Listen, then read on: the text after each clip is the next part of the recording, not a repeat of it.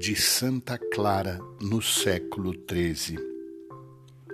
Contemplando suas inexprimíveis delícias, riquezas e honras perpétuas, suspirando pela veemência do desejo do coração e do amor, exclames: Ó esposo celeste, correrei sem parar até que me introduzas em tua adega.